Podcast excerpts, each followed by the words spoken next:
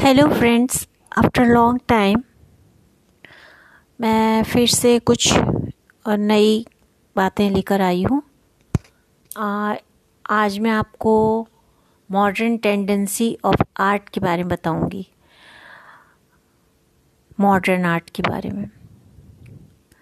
हमारे जो Bengal school style Bengal school style का जो न्यू नए तरीके का जो आर्ट है और जिसको ज़्यादातर आर्टिस्ट लोग बना रहे हैं, उसे हमें समझने में काफ़ी मुश्किल होती है। जो modern Bengal school of style है, जैसे कि जिसे कि हम मॉडर्न आर्ट कहते हैं। ये एक ग्रुप ऑफ़ आर्टिस्ट ने स्टेबलाइज किया था ये ऑर्गेनाइजेशन 1947 में। इसका नाम था प्रोग्रेसिव आर्टिस्ट ग्रुप जिसमें कि एम एफ़ हुसैन जी के जी सुब्रमण्यम जैसे महान आर्टिस्ट थे, जो काफ़ी मेहनत के साथ एक नई थीम लेकर लोगों के सामने पेश किया था। और लोगों के माइंड में एक नए तरीके से आर्ट को देखने के जागरूकता पैदा की थी। और हर इंसान का स्टाइल अलग होता था।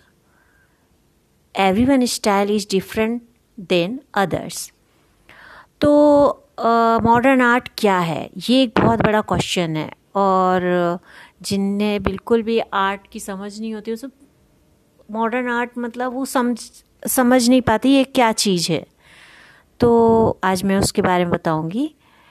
ये it is a question for every one even still now some people do not get the clear picture of modernity तो हमारे दिमाग में क्लियर पिक्चर नहीं आती मॉडर्निटी की कि वाट इज़ मॉडर्न आर्ट तो modern modern art is nothing but the expression of extreme feelings on a particular matter और सब्जेक्ट जो एकदम मॉडर्न आर्ट वो है, जो एकदम एक हमको एक्सट्रीम फीलिंग होती है, उसका जो, उसको एक्सप्रेस किया गया है।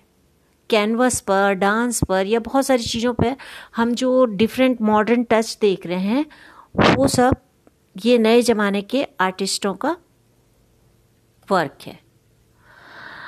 अब, और जिसके एग्ज़ाम्पल हैं ये जैसे कि हम देखते हैं एक आ, एक व्यक्ति है और उसके सिर की जगह घड़ा रखा हुआ है।